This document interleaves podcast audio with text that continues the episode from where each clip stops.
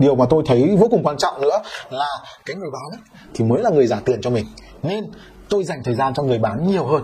Vì sao? Thì cũng có những trường hợp mà người mua họ sẽ trả phí cho mình nhưng mà rất là ít trường hợp đấy và họ trả ít hơn rất nhiều so với người bán. Nên là tôi dành thời gian thân với người bán hơn. Đấy là cái kinh nghiệm làm việc của tôi. Còn nếu như các bạn thích làm việc với người mua nhiều hơn thì cũng không sao cả.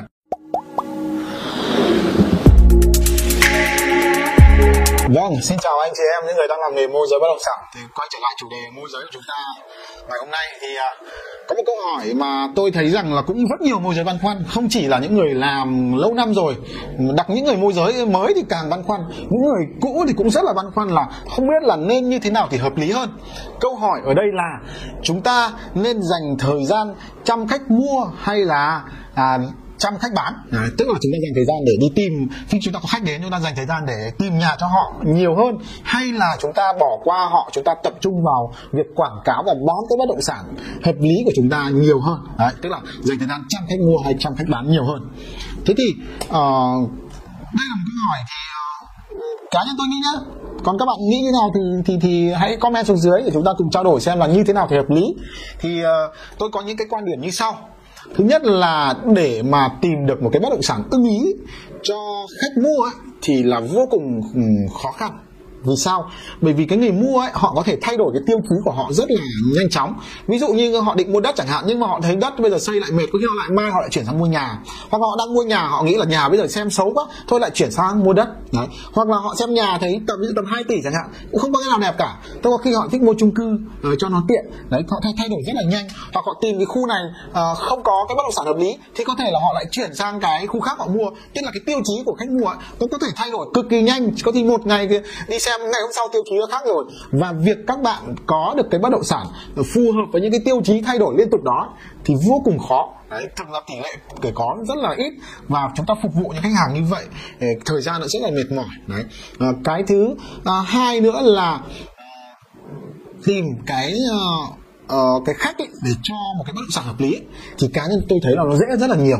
Ví dụ như chúng ta có một cái bất động sản hợp lý dễ bán đi thì việc chúng ta ấy, chỉ đăng một cái tin viết lên thôi. Là đã có rất là nhiều khách hàng hỏi đến rồi đúng không? Chúng ta chỉ cần bỏ cái chi phí quảng cáo ra thôi khi năm ờ, năm trăm một hai triệu thôi là cái số lượng khách nó đã tìm đến cái nhà đấy nó cũng rất là nhiều hơn hẳn rồi. Mà khách đấy nó họ đã đọc thông, thông tin họ thấy cái nhà này phù hợp với nhu cầu của họ họ mới gọi đến họ xem đúng không? Thế là tức là ở đây là tìm cái nhà hợp lý cho người mua nó rất là khó. Đấy dễ cái việc dễ hơn rất là nhiều là tìm khách hàng cho một cái nhà hợp lý. Đấy tức đấy là cái việc mà tôi trải nghiệm qua hơn 5 năm làm nghề tôi thấy nó là như vậy.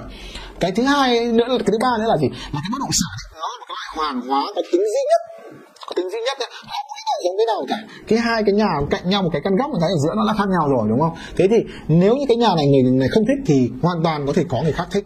Đấy. nên là việc người, người này không thích là chuyện bình thường. Có người khác sẽ có người khác thích cái bất động sản đó. Đấy cái uh, thứ tư nữa là tôi thấy rằng là nếu như chúng ta làm thân với cái người người, người mua ấy thì chưa chắc đã mua được nhà. Tức tỷ lệ mua nhà cũng rất là khó. Dù dù ví dụ như tôi chẳng hạn có rất nhiều người thân người quen họ nhờ tìm nhà cho họ. Nhưng mà để tìm được cái nhà cho họ rất là khổ. Tôi thấy rất là khó luôn ý. Đấy mặc dù tôi rất là thân thiết với người ta. Đấy tuy nhiên nếu như mà tôi thân với chủ nhà nhé tôi thân với chủ nhà thì tôi thấy rằng bán nhà cực dễ luôn vì cái nhà này thứ nhất là tôi biết rất là rõ nó như thế nào, cái đặc điểm như thông số ra làm sao. Rồi khách đến xem cũng vô cùng dễ dàng. Đấy. Rồi tôi tự tin là khi tôi thân với chủ nhà, tôi bỏ tiền quảng cáo, tôi rất tự tin, tôi không sợ rằng là bị bùng phí hay bớt phí chẳng hạn. Thế nên là ừ, khi tôi thân với cái cái cái người bán ấy thì tôi cảm nhận được là cái cơ hội giao dịch thành công cao hơn.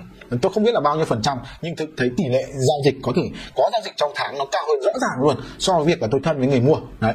Và à, cái à, nữa là khi mà tôi thân với người bán ấy thì ví dụ cái nhà đấy nó chưa được ừ, hợp lý chẳng hạn ví dụ giá đang đắt chẳng hạn nhưng khi tôi thân với họ thì ừ, nếu như mà họ giảm giá một cái là tôi gần như tôi cũng sẽ biết ngay. Và khi một cái bất động sản các bạn biết rồi thì thực ra thì bất động sản nào cũng bán được cả thôi chỉ vấn đề là giá thôi đúng không?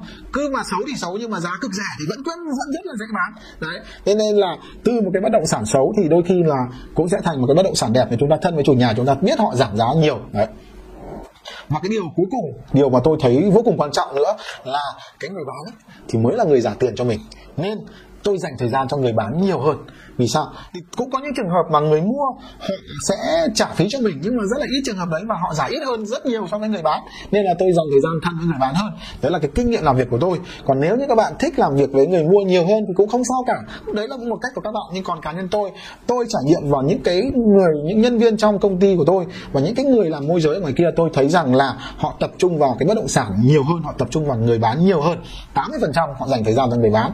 Đi tìm những bất động sản hợp lý thì xây dựng một quan hệ thân thiết với người bán thì cái hiệu quả sẽ cao hơn. Đó, đấy là cái quan điểm của tôi. Còn nếu như các bạn có quan điểm ngược lại thì hãy comment xuống dưới để chúng ta cùng trao đổi xem là à là là như thế nào thì tốt hơn. Và hy vọng rằng là cái điều tôi chia sẻ sẽ giúp cho các bạn tăng doanh thu được trong nghề môi giới bất động sản. Và Hoàng Realtor cảm ơn các bạn đã lắng nghe và đăng ký kênh của Hoàng Realtor